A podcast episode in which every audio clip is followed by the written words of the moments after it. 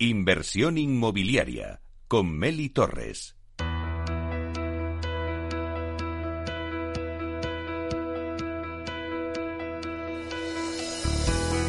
Aula de Innovación.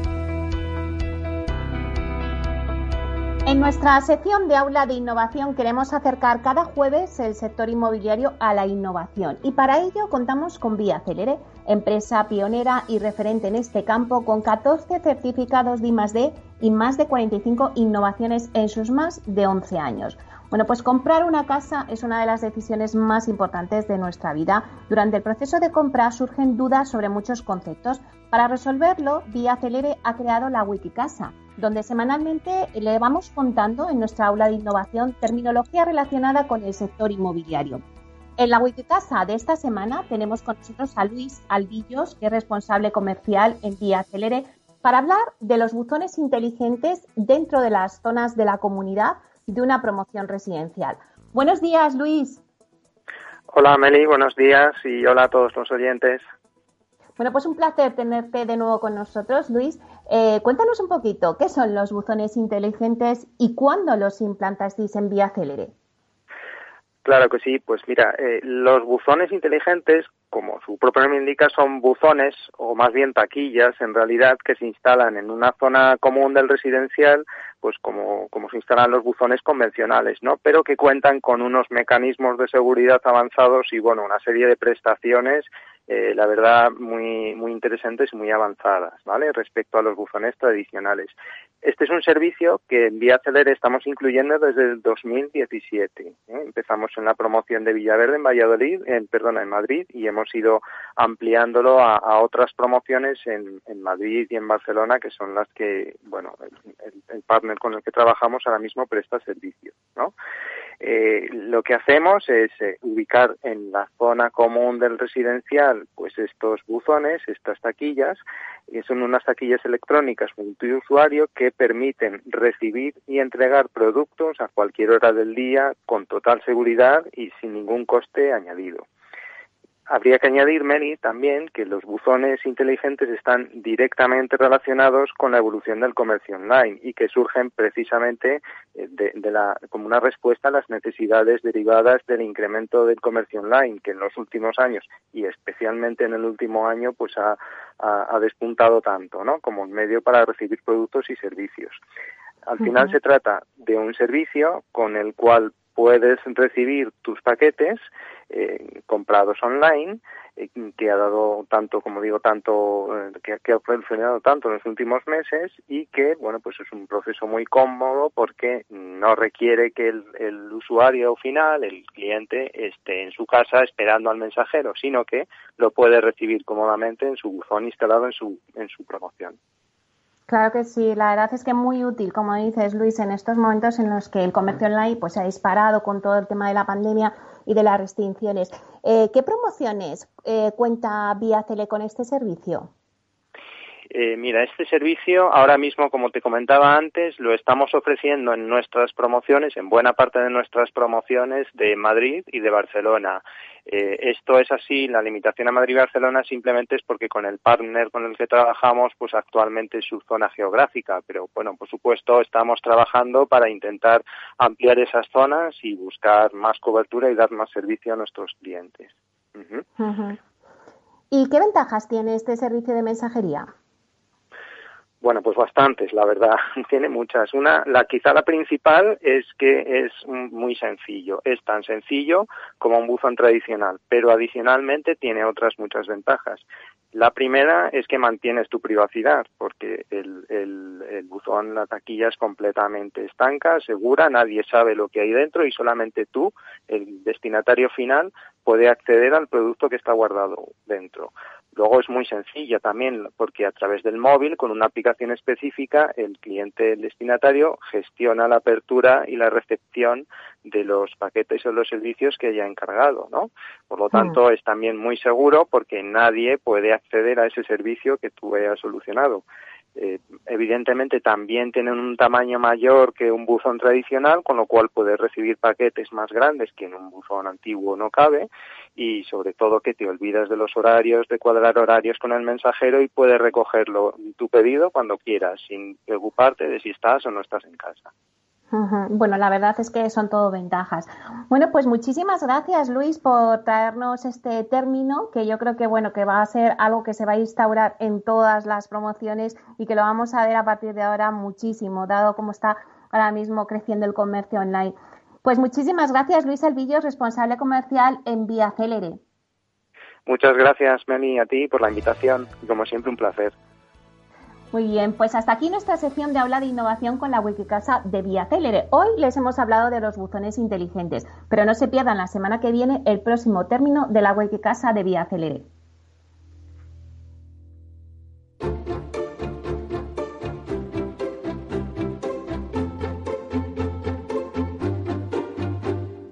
Inversión inmobiliaria con Meli Torres.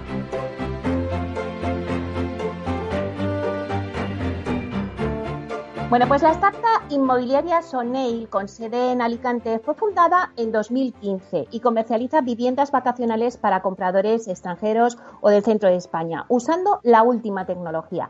Está implantada principalmente en la Costa Blanca, pero también en la Costa del Sol y la Costa Brava. Y ahora, en 2021, es cuando la empresa ha dado el salto al extranjero y ha entrado en América. Hablamos con Alfredo Millá, que es consejero delegado de Soneil, para que nos cuente la hoja de ruta que van a seguir en este nuevo destino eh, del extranjero, que en este caso es México. Buenos días, Alfredo. Hola, buenos días, Meli, ¿cómo estás? Bueno, pues un placer tenerte con nosotros en inversión inmobiliaria y sobre todo con estas buenas noticias que habéis empezado en el 2021. Habéis empezado con fuerza, iniciando vuestra expansión internacional. Alfredo, cuéntanos por qué México. No sé si ahora mismo es un país interesante para entrar en inmobiliario. Bueno, pues sí, porque México es un destino de los más importantes del mundo en segunda, bueno, turismo residencial. Eh, tiene un volumen de visitas enorme y adicionalmente, eh, bueno, pues es un país que yo conocía bien porque estaba, estuve trabajando allí un tiempo, llevaba varios proyectos inmobiliarios allí y tenía, detectaba las mismas oportunidades o necesidades que en, España. Es decir, al final hay mucho comprador internacional, el modelo de, captación de los contactos y los potenciales clientes ha sido muy tradicional, simplemente pues con las origen o con portales, y hay una serie de oportunidades muy grandes de captar clientes a través de herramientas de marketing online y que unidas a la tecnología pues son realmente eh, relevantes, ¿no? Eh, hay una oportunidad muy grande de generar una serie de canales que además te permiten mucha más trazabilidad y poder tener un volumen de clientes eh, más grande, o sea, un canal mucho más grande y encima con mucho más posibilidades de seguimiento y de métricas. Entonces, bueno, en nuestro modelo que funciona así, no es donde hay oportunidades. Realmente vimos que había una oportunidad ahí porque era un mercado que yo conocía, tenía gente que con lo que había trabajado, que me lo estaba pidiendo, y bueno, pues realmente lo único que necesitamos, tanto aquí como en México, en cualquier otro lado, es tener la, vamos, una infraestructura de equipo comercial que es la que la que la que tiene que atender a los clientes. Nosotros desde España o desde cualquier sitio generamos el importante que, generamos y a partir de ahí eh, simplemente hacemos toda la trazabilidad, tenemos nuestro CRM, le damos acceso a nuestro CRM, que está muy conectado con el marketing online, y simplemente lo que hacer es hacer las llamadas y cerrar las visitas. Y Alfredo, ¿a quién va dirigido vuestro producto en México? ¿Quién es el inversor o el potencial cliente? Sobre todo son, es igual que en España muy parecido, ¿no? Es decir, hay mucho comprador nacional, mexicano que viene de la zona de México DF, de Monterrey y del norte de México, y luego también mucho estadounidense y mucho canadiense. Una serie de nacionalidades más eh, residuales, colombiano, mexicano, que también le interesa invertir en, México. Y luego incluso algún ruso hemos tenido, bueno, cuando estaba yo allí y ahora estamos lanzando y no descartamos tener eh, acciones para el mercado ruso. ¿Cuál es la primera promoción que vais a comercializar en México? La primera se llama, es un proyecto Lamada, que yo además era el director allí cuando y es un, proyecto que conocemos bien y que eh, tiene ahora una oportunidad muy grande porque la zona en la que está eh, está es tiene un volumen de desarrollo y de expansión muy grande. Antes, eh, cuando se construyó, que todavía quedan viviendas, era una zona que estaba aislada, pero era la zona del futuro. Y ahora, después de estos años de crecimiento, pues está en el pleno eh, centro eh, caliente de la venta en Cancún. ¿Y hay alguna otra, bueno, pues eh, operación que a lo mejor estáis gestando y que hayáis visto por la zona en México? Pues en México, eh, en Cancún vamos a expandirnos más. Estamos ya analizando otros posibles acuerdos para comercializar allí. Eh, la zona de Los Cabos, que también conozco bien, y Puerto Vallarta es otra de las oportunidades que estamos analizando. Y luego fuera de México, eh, antes de la pandemia estábamos a punto de entrar en, en Portugal. De hecho, teníamos el lanzamiento para el 1 de abril y justo lo frenamos y estamos todavía a la espera de eh, recuperar y tener eh, eh, la oportunidad de lanzarnos allí. Porque además, Alfredo, vuestra plataforma, o sea, es muy tecnológica. Allí en México también, bueno, están avanzados con, con, las tecnologías también como, bueno, nosotros ahora con el COVID nos han dado un impulso, pero bueno, allí el inversor también está ya muy, muy metido en las tecnologías. Pues es un mercado en cuanto al marketing tecnológico, inmobiliario y el desarrollo tecnológico. Por eso también ha habido una oportunidad muy grande de entrar. Es decir, estamos en España estamos unos años más avanzados que allí. Eh, para que te hagas una idea, pues allí incluso no hay ningún portal de referencia de, de, vivienda. Eh, son tienen una menor calidad y tienen un menor volumen de productos y demás. Entonces ha sido una oportunidad muy grande también en México mucho más que en España, incluso en Portugal, de tener un impacto mucho mayor. Y después de México, eh, ¿habéis pensado poner el foco? Bueno, pues ahora me, acabas de, nombrar Portugal. Eh, bueno, como vosotros ya tenéis la plataforma, que es lo que nos contabas un poco antes, Alfredo, eh, y habéis visto la oportunidad en México, ¿habéis visto otras oportunidades fuera de España? Pues mira, eh, es un poco prematuro para decirlo, pero sí que tenemos nuestros análisis, sobre todo nuestros análisis los hacemos por volumen de búsquedas y coste de captación del lead, eh, que eso lo hacemos eh, internamente a través de nuestro equipo de marketing y detecta dónde hay mayores oportunidades. Estamos viendo en, en el Oriente Medio y estamos viendo también en latinoamericanos que quieran comprar en Florida pasos siguientes que tenemos en nuestra hoja de ruta. Ahora mismo estamos eh, en una serie, en una ronda de financiación para introducir nuevos inversores y poder crecer más en una serie y en cuanto tengamos levantado ese capital, pues ya es en dos, tres años estar por ahí.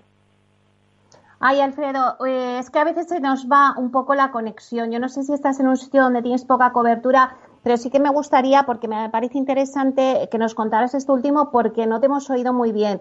Eh, nos estabas diciendo que estáis ahora mismo en un proceso de rondas de financiación y que estáis mirando otros países. Sí, bueno, lo que decías, tenemos un equipo interno que va desarrollando, viendo oportunidades.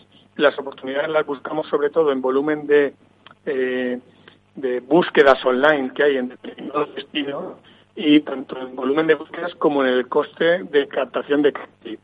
Entonces ahí a partir de ahí establecemos un, un mapa de, calor que se llama, es decir, oye, cuáles son los países que tienen más posibilidad de, hacer, digamos, de una oportunidad de negocio y con eso estamos precisamente eh, en medio de una ronda de financiación para, para, que, para levantar en estos momentos dos millones y medio de euros para eh, introducir inversores y continuar con el crecimiento en el desarrollo de estos países hacia estos países que tenemos identificados que sobre, sobre todo son Oriente Medio y eh, la parte de Florida y Texas para latinoamericanos.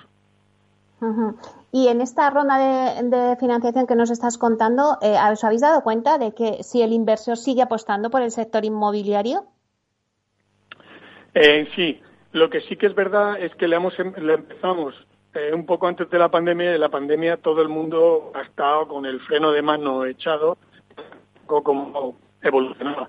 Realmente, eh, para operadores como nosotros creemos que es una oportunidad muy grande. Eh, bueno, lógicamente nos ha dañado porque el volumen de ventas ha sido menor del previsto, a pesar de que no han ido mal, pero sí que vemos que es una oportunidad, porque el hecho de que todo el mundo haya percibido que es más, que es más necesario eh, las herramientas tecnológicas para la captación del lead y el seguimiento de los leads, junto con que eh, van a desaparecer muchos pequeños agentes eh, porque no han podido aguantar el, el bajón del mercado, pues hace que nosotros tengamos una oportunidad muy grande de adherir esos pequeños agentes a nuestra plataforma y que operen bajo nuestra marca para poder crecer en tanto en la captación de producto como en eh, el volumen de operaciones. O sea, que podemos decir que la ronda de financiación os va bien. Sí, sí, sí, sí. Nos va bien, tenemos algún interesado que se ha retrasado precisamente también por la pandemia. Bueno, algunos estamos en conversaciones con ellos, pero uno que ya está, hemos estado a punto de cerrar antes de, Navidad, luego se retrasó un poco y ahora se sigue retrasando porque también ha tenido sus problemas de captación de, fondos precisamente por la situación de, incertidumbre que ha generado la pandemia.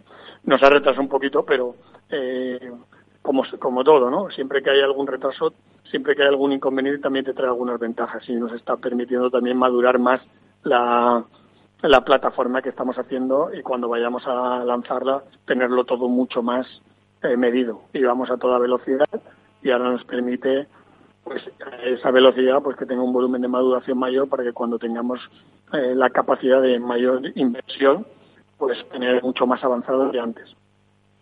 Eh, Alfredo, hace un año entrasteis en el mercado del alquiler turístico con la adquisición de una empresa del sector para crear la, división Sonnail eh, Rentals. Eh, bueno, pues ¿cómo se han impactado las restricciones por el COVID en la actividad de vuestra empresa, tanto para el alquiler turístico como también para la venta? Vamos a ver un poquito el mercado.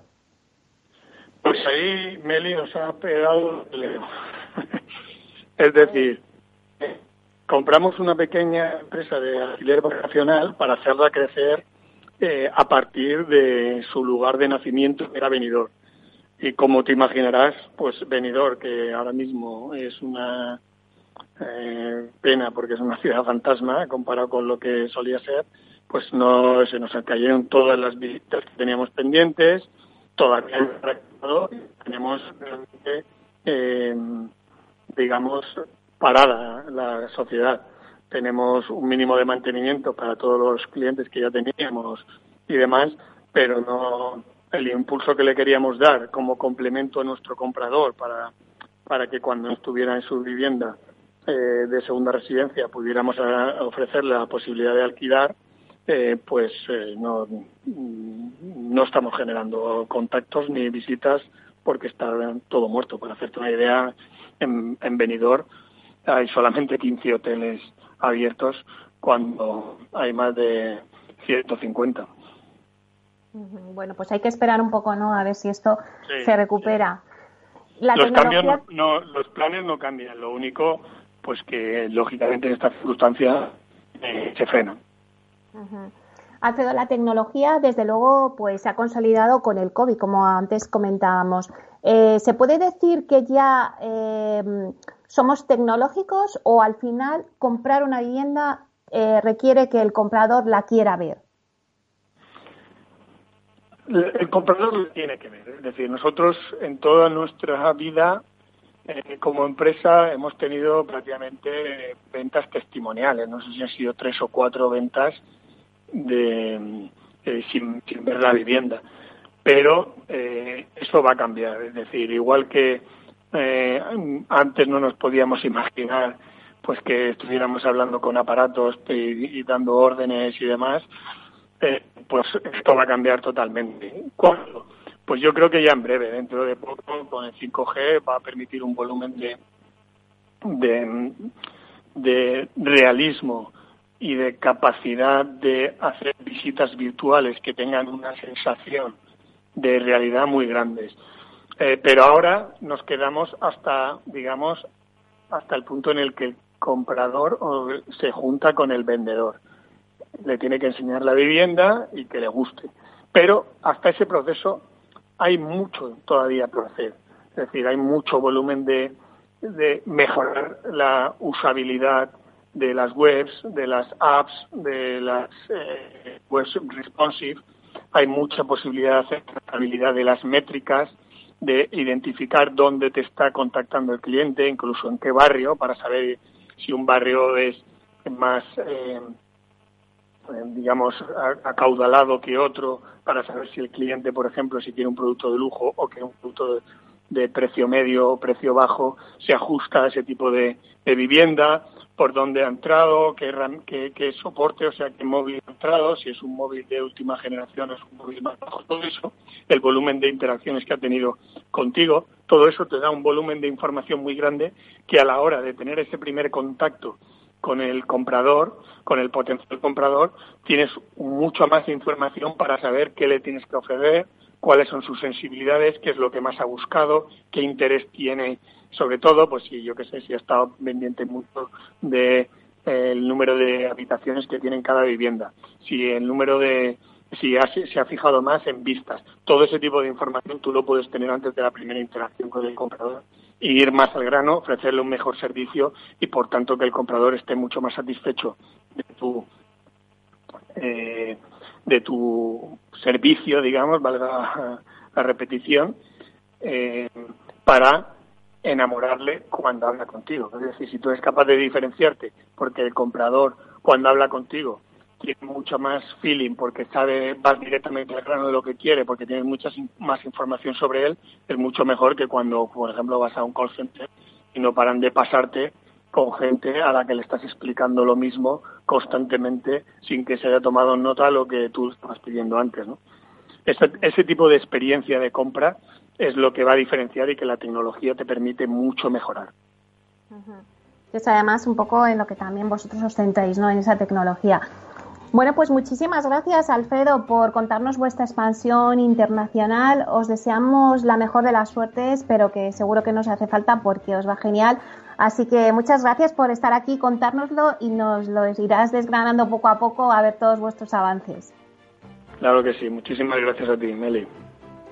Muchas gracias. Alfredo Millá, consejero delegado de Soneil.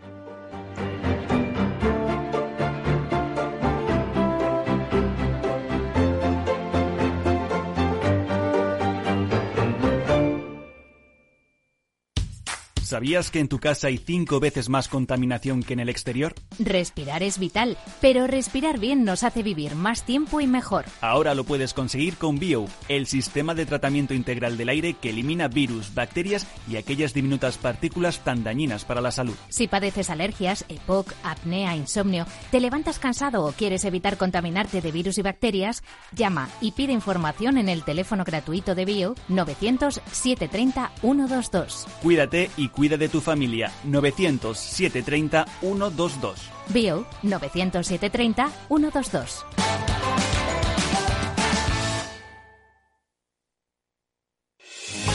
¿Está pensando en montar una empresa pero no se atreve a dar el paso en solitario? Busca una marca conocida y consolidada que le respalde en Franquiciados le ayudamos a elegir el negocio que más se ajuste a sus necesidades. Franquicias de éxito, innovadoras, de baja inversión. Los miércoles a las 12 en Capital Radio tienen una cita con el único programa de radio de España especializado en la industria de la franquicia. Franquiciados con Mabel Calatrava.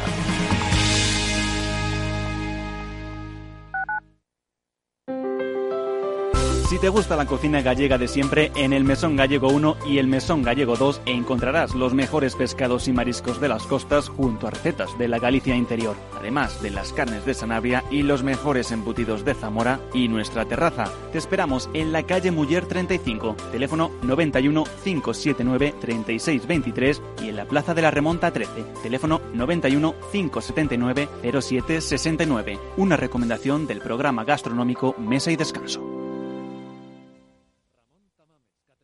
Gráficas Naciones. Más de 50 años de experiencia en el sector de las artes gráficas. Apostamos por la última tecnología tanto en impresión offset como en digital y gran formato. Realizamos todo tipo de impresión. Tarjetas de visita, folletos, libros, vinilos, decoración y montaje de stands. Más información en el 91 629 2145 o en gráficasnaciones.es.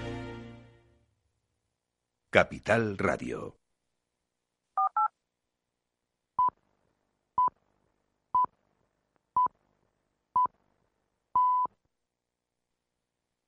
En nuestra sección La Vía Sostenible con Vía Ágora, os contamos la transformación de la vivienda del futuro enfocada en una construcción sostenible como pilar principal.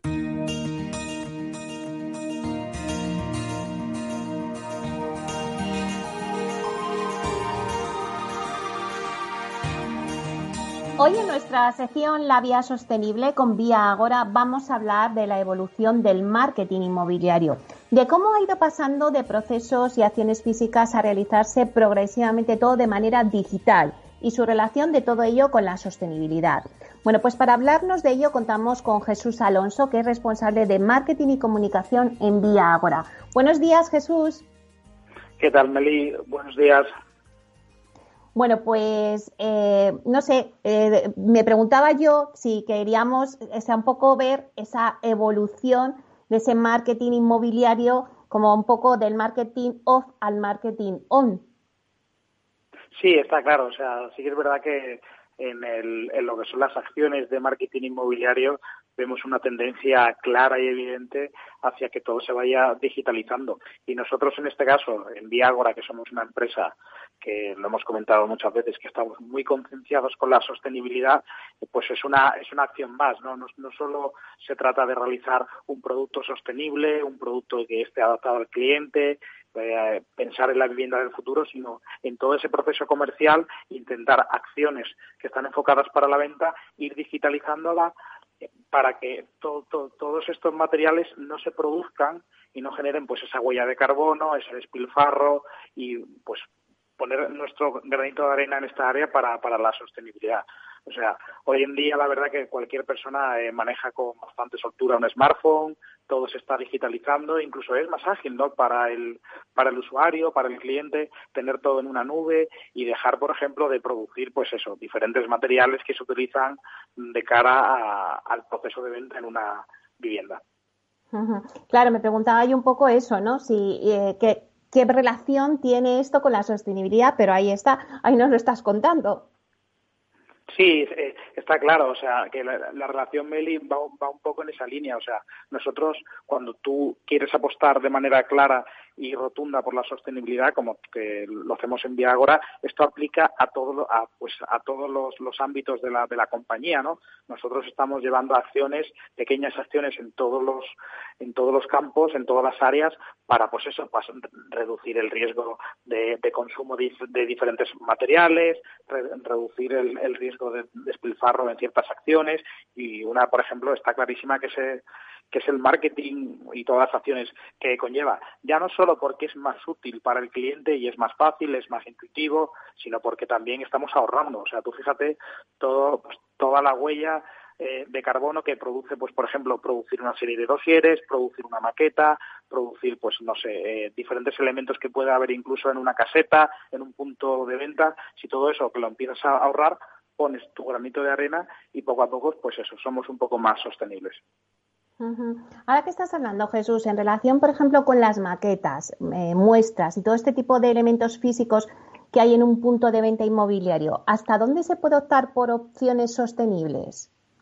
Pues mira, nosotros este, estas opciones, como tú comentas, sostenibles, las estamos llevando hasta el límite. Cuando te hablo del límite es que, bueno, sí que es verdad que en un proceso de venta hay ciertos elementos que no puedes digitalizar. Es complicado, pues, digitalizar, por ejemplo, unas muestras, ¿no? Que el cliente necesita ver, tocar, pero sí que hay otros elementos, como por ejemplo puede ser una maqueta, como puede ser, por ejemplo, pues otros formatos que los puedes pasar a formato digital. Nosotros, por ejemplo, en Viagora hemos optado por la opción de todas las maquetas que el cliente va, va a ir viendo, ¿no? Cuando eh, pues esté en nuestro en procesos comerciales de, diferentes promociones nuestras que estén siempre online.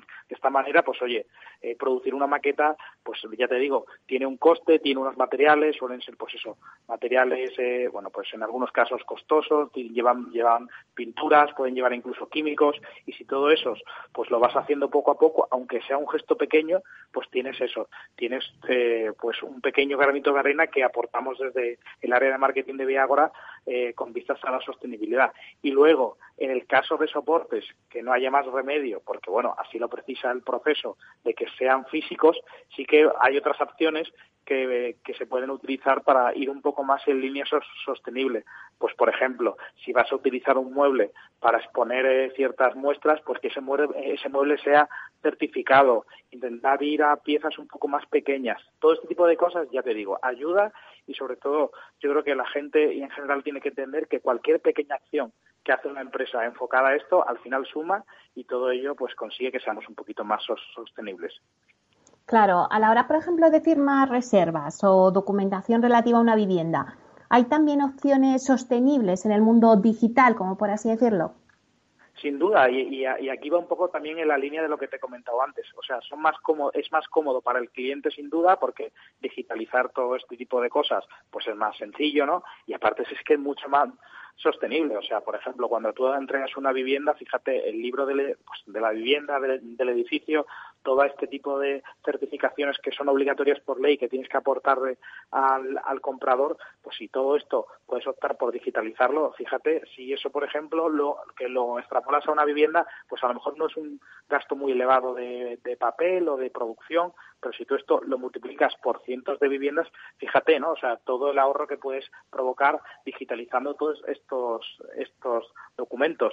Luego luego también, pues oye, está el tema como tú bien has comentado de las firmas digitales, o sea, fíjate la de documentación que hay para firmar pues en un proceso, está la reserva, luego está el contrato, escrituras, bueno, hay diferentes puntos. Si todo ello en la medida de lo posible lo vas digitalizando, pues mucho mejor y es mucho más cómodo para el cliente. Nosotros, por ejemplo, en Viagora vamos a estar, vamos a optar también por una plataforma para facilitar al cliente todas las firmas y que todo esto sea digital. Además, una plataforma certificada con todos los controles de seguridad oportunos y para que este hecho, por ejemplo, sea lo más fácil posible y también, como te digo, lo más sostenible posible.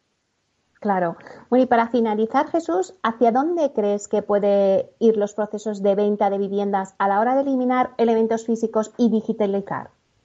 Sin duda, yo eh, desde mi punto de vista yo creo que va a ir todo hacia eso. Además, ahora hemos vivido una época COVID que yo creo que a todos nos ha hecho reflexionar un poco, pues eso, del contacto, de la necesidad de digitalizar, de las posibilidades que hay a través del mundo online. Y yo sí que es verdad que creo que salvo ciertos elementos, como te decía antes, físicos, que son imprescindibles, y sobre todo yo creo que me ciño a las, a las muestras, ¿no? que va a ser muy difícil de eliminar. Un cliente necesita tocar y, y percibir cómo va a ser diferentes acabados de su vivienda, pero el resto va a ir sobre todo a, a lo digital. Y, por ejemplo, te hablo de los pisos pilotos. Yo entiendo que los pisos pilotos sí que desde el punto de vista del marketing te pueden ayudar mucho porque le das una visión que, que puede percibir el cliente en un punto de venta, pero sí que hoy en día hay soluciones en el mercado súper adaptadas y que además te dan una calidad muy, muy realista, ¿no? De, pues eso, de, lo que podría ser una, una visita virtual o te hablo también de experiencias inmersivas, ¿no? Que hay ya y,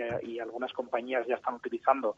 te hablo de espacios pequeños en los cuales tú estás dentro y puedes tener una visión 360 de la promoción o de una vivienda a una escala real y ya te digo, son eh, diferentes acciones que te acercan mucho, que facilitan el proceso de venta y que, bueno, pues que obviamente ayudan. Y luego hay otra cosa también muy importante, que bueno, que eso sí que ha llegado para quedarse, que son lo que, lo que serían las videollamadas virtuales, ¿no? Antes, por así decirlo, dentro del proceso de venta, había pues lo que sería una llamada, un primer contacto por parte del equipo comercial o una llamada de demanda por parte de algún cliente y posteriormente el siguiente paso se iba directamente pues a una visita física, ¿no? Una visita en un punto de venta, en una oficina en el cual ya se veía el proyecto con un poco más de detalle. Ahora pues un poco hemos introducido un elemento intermedio que es la videollamada o sea, un cliente puede, a través de una videollamada, recibir información sobre cómo va su proyecto, ya tiene una persona que le está hablando y además esto implica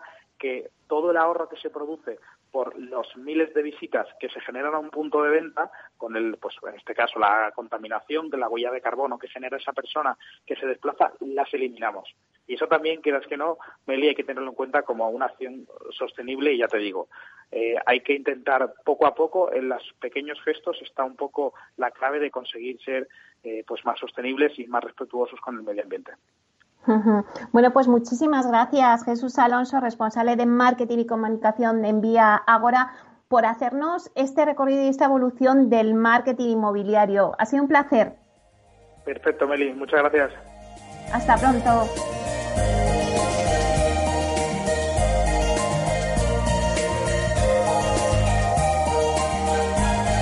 Inversión inmobiliaria con Meli Torres. Inversión inmobiliaria y PropTech con Urbanitae, un espacio donde descubriremos las nuevas claves financieras que están cambiando el sector inmobiliario gracias a la transformación digital.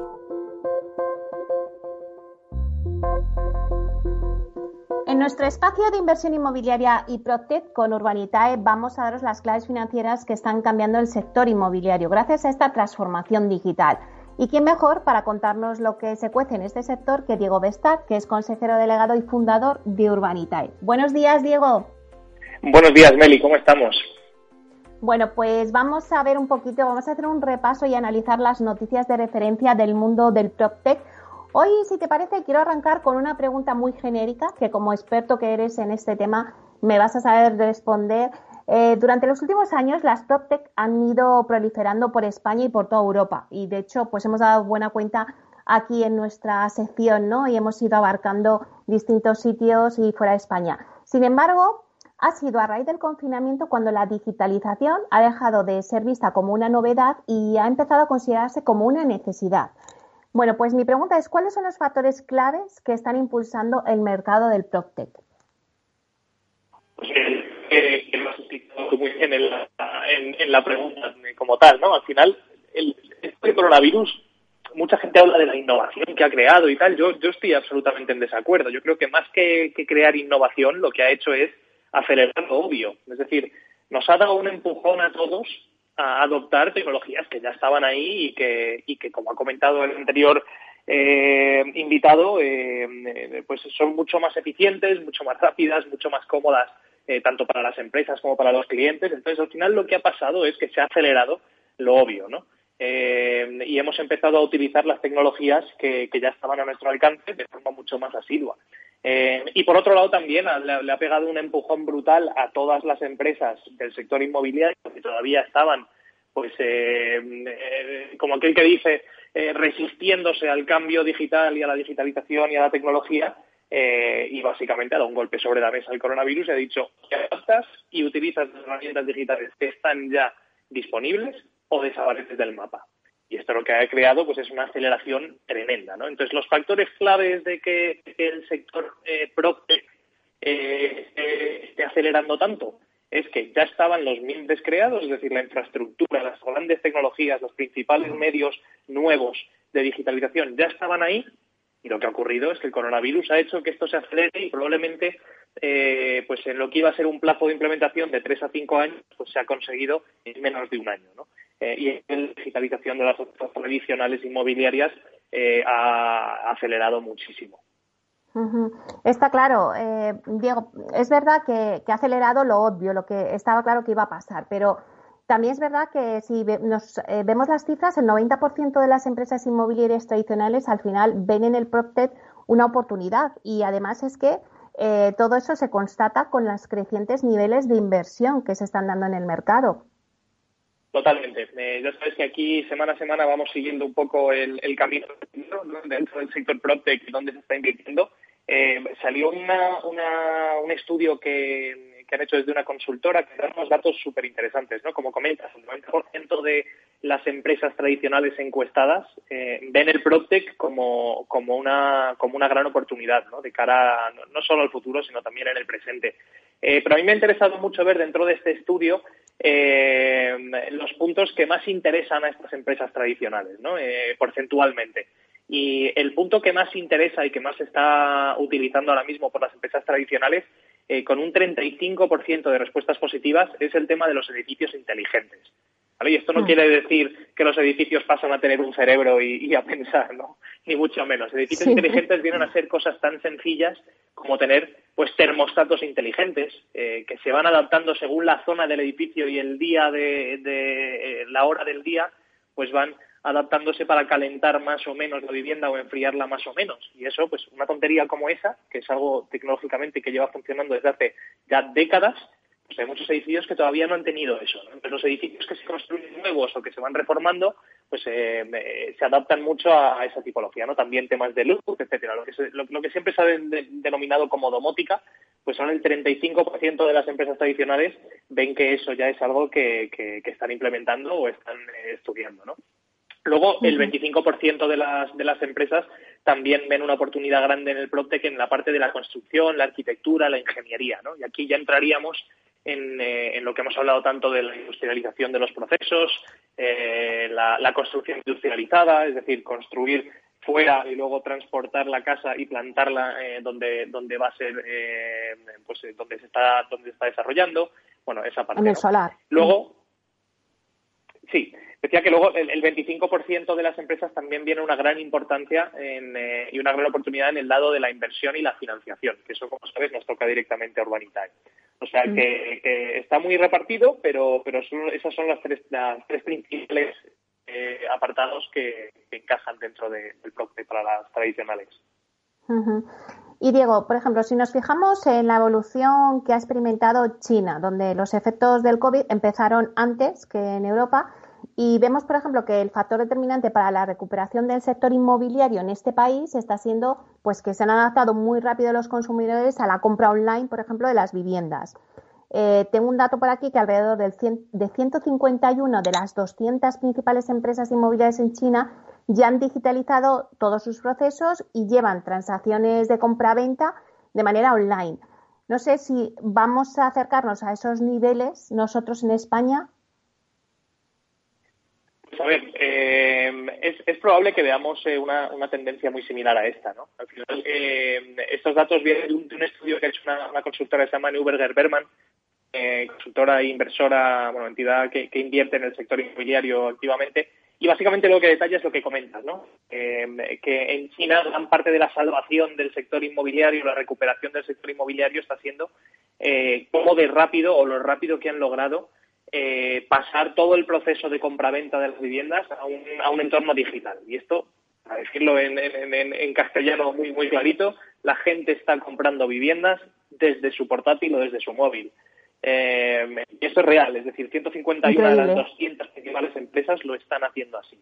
Eh, esto pues implica que no vamos a desplazarnos a ver las casas, pues probablemente pero, pero lo que sí implica es que todo lo que es el proceso posterior y tomar una decisión sobre la casa que te quieres comprar eh, se está digitalizando y eso hace que todo sea mucho más rápido y que aun, en procesos de pandemia como los que estamos viviendo y de confinamientos, pues no se pare, no se paralice la compraventa de viviendas. Oye, Diego, y para, bueno, pues eh, los que quieran invertir aquí en España, vamos a volver otra vez a España y a pisar nuestra tierra porque esto de China está muy bien, pero bueno, yo la verdad es que lo que me estás contando de que ya por el móvil compran allí viviendas, pues la verdad es que me cuesta trabajo creerlo aquí en España, pero estoy segura que llegará. Pero si nos vamos a Urbanitae, el último proyecto que habéis eh, lanzado en Valladolid, que lo anunciaste el jueves pasado aquí en el programa, pues la verdad es que fue visto y no visto. O sea, en una hora pues levantasteis un millón de euros. Bueno, la verdad es que eh, me ha parecido espectacular. Pues mira, eh, lo anunciamos en, este programa la semana pasada y abrimos el proyecto ese mismo día a las 4 de la tarde y no fue en una hora, fue en 14 minutos. En 14 minutos habíamos levantado un millón de euros. Entre 320, 323 inversores creo que fueron, no tengo el dato exacto, pero eh, la verdad es que sí, venimos hablando del, apetito inversor que hay, pero quiero destacar no solo el apetito inversor, Mary, sino que este proyecto fue con una promotora que tiene una trayectoria eh, en nuestro país de, muchas décadas, eh, como es Adaptis Q21, que vienen del grupo Pinar. Eh, mm. Y quiero destacar que, claro, eh, eh, esto no es solo una opción de inversión muy interesante para los inversores, ¿no? Como estamos viendo y, eh, se, se, evidencia en los 14 minutos que tardamos en levantar ese millón de euros, ¿no? Sino que las grandes promotoras históricas de nuestro país están optando por esta vía de financiación, que es una vía absolutamente novedosa y que hace escasos 3, 4 años era inviable para, para cualquier promotora, ¿no? Tú te financiabas con el banco, con fondos propios o alguna que era un poco más innovadora o un fondo de inversión a pedir algo de financiación. Pues hoy por hoy, eh, un pequeño ahorrador con 500 euros puede estar financiando la promoción de una gran promotora en nuestro país y de un proyecto de millones de euros. Esto es una novedad eh, y, no solo eso, cambia por completo el paradigma de la financiación, ¿no? Entonces, eh, muchas veces hablamos solo del apetito inversor y de las ganas que tienen los pequeños inversores en invertir en este tipo de, activos, pero yo creo que un, dato fundamental es el calibre de promotores con los que estamos trabajando y, y, lo buena acogida que está teniendo este producto. O sea, que, muy contentos, la verdad, y, listos ya para, para poder sacar proyectos nuevos. Bueno, pues no sé, supongo que hay gente que sabrá que en esos 14 minutos, es que es verdad, he dicho una hora, Diego, porque sé que la lanzáis a las, a las 4 y a las 5 me pusiste un mensaje diciéndome, oye, que ya lo hemos cubierto. Y por eso he confundido la hora, pero es que ha sido 14 minutos. Pero claro, para los que, bueno, pues no hayan podido llegar, eh, Diego, y se hayan quedado con las ganas y quieran seguir invirtiendo, pues no sé, adelántanos algún otro proyecto en primicia. Pues mira, ayer por la tarde comunicamos ya a toda nuestra base de, inversores que vamos a sacar un proyecto nuevo el lunes eh, en Nerja y este caso es un préstamo al promotor para que pueda terminar la obra, eh, bueno, empezar la obra más bien. Pero fíjate, hemos hablado en el pasado de, del porqué de la necesidad de la financiación alternativa. Este promotor, para que os hagáis una idea, es una, es una promoción de 17 viviendas, 39 trasteros, perdón, 39 plazas de garaje y 7 trasteros. Pues de las 17 trasteros vendidas, 16 en todas las plazas y todos los trasteros vendidos únicamente necesita financiar la, obra y el banco no está entrando porque los compradores son extranjeros. Entonces, si los compradores son extranjeros, el banco al final no logra quedarse con las hipotecas de los compradores, que la mayoría de los extranjeros vienen ya con el capital entero, entonces no les, no les se acuerda financiar este tipo de proyectos. ¿Eso quiere que no sea viable? Para nada. Estamos hablando de 16 de 17 viviendas ya vendidas, en licencia de obra concedida. Ya tienen el suelo preparado y excavado para poder empezar únicamente necesita el capital para arrancar la obra. Pues le vamos a dar un préstamo para que lo hagan y es una rentabilidad del 15% en, en 18 meses. O sea que para el inversor, pequeño inversor, es un proyecto súper seguro, eh, muy rentable y para el promotor es una vía excelente de financiación para un proyecto que ya esté muy avanzado y que es absolutamente viable. ¿Cuánto, ¿Cuál es el capital, Diego, para esta promoción de esas 17 viviendas? Pues vamos a levantar, vamos a prestarle al, al promotor 800.000 euros, que es lo que le hace falta para arrancar y para poder desbloquear también las cantidades entregadas a cuenta por los compradores de esas 16 viviendas. Eh, y con ese capital va a poder llevarlo al final. Bueno, pues muchísimas gracias, Diego Vestar, por contarnos las noticias y todos vuestros proyectos en Urbanita. Y muchas gracias. Gracias, Meli, encantado.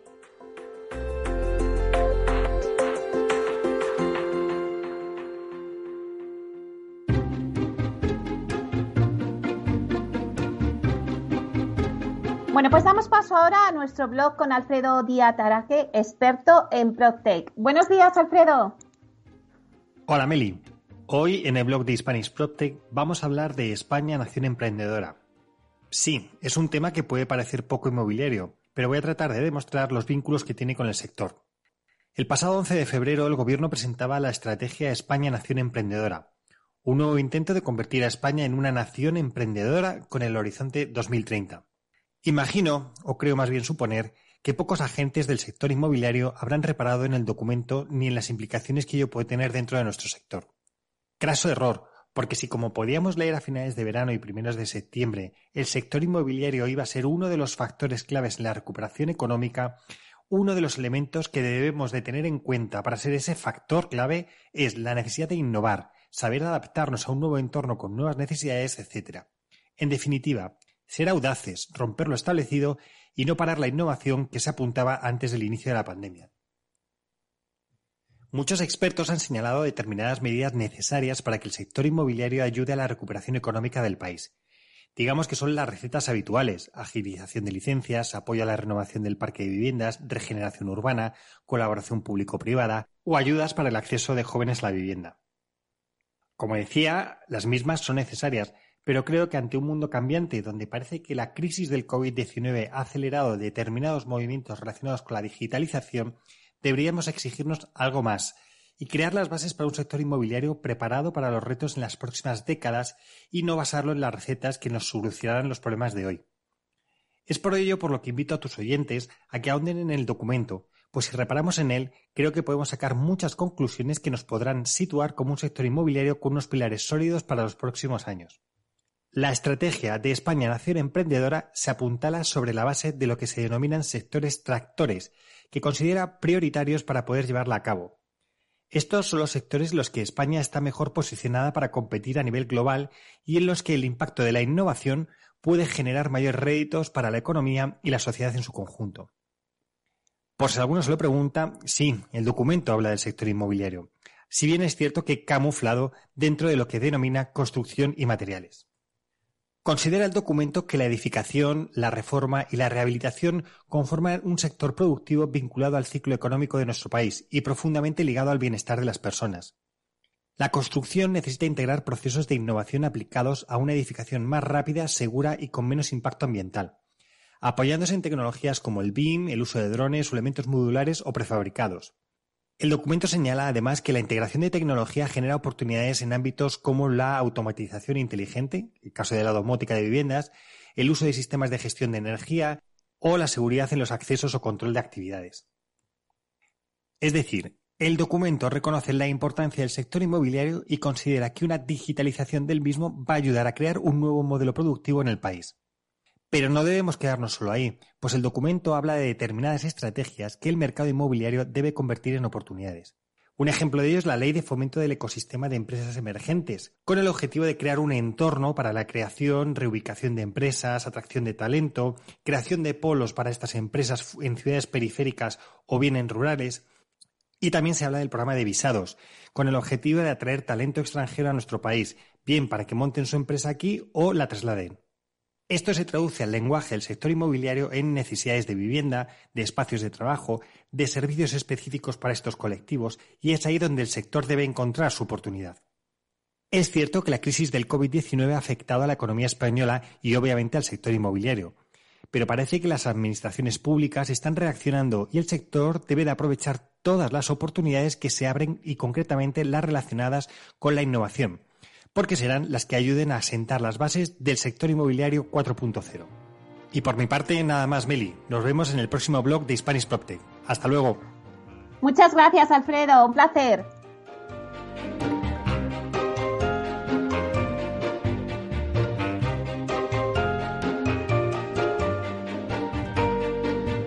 Inversión inmobiliaria con Meli Torres.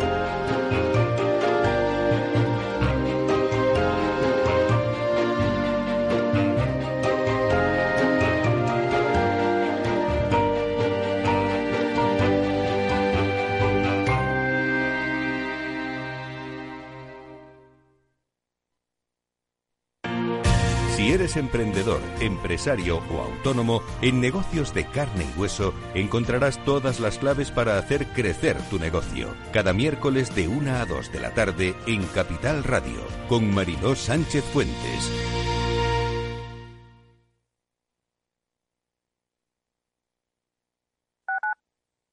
Escuchas Capital Radio, Madrid 105.7, la radio de los líderes. Disfruta de la mejor cocina gallega en Montes de Galicia. Todo un clásico moderno en el barrio de Salamanca. Disfruta de la variada dieta atlántica, de las mejores carnes y pescados tratados con respeto y transparencia y regados con una de las mejores bodegas de la zona. En grupo, en familia o en pareja, Montes de Galicia te ofrece el espacio perfecto en cada ocasión. ¿Harto de tertulias políticas y de quienes lo saben todo? Sube un peldaño intelectual en tu vida y sintoniza la gran tertulia de la economía, un debate pragmático y sin afinidades que revela las grandes transformaciones de nuestros días, con figuras de gran talla económica como Pedro Schwartz, Ramón Tamames, Francisco Navarro, César Arranz, Hermenegildo Altozano, Isabel Aguilera, Manuel Moreu, Juan José Rubio y Fernando Zunzunegui, entre otros. La gran tertulia de la economía, cada mañana a las 8 y 20 en Capital, La Bolsa y la Vida, con Luis Vicente Muñoz.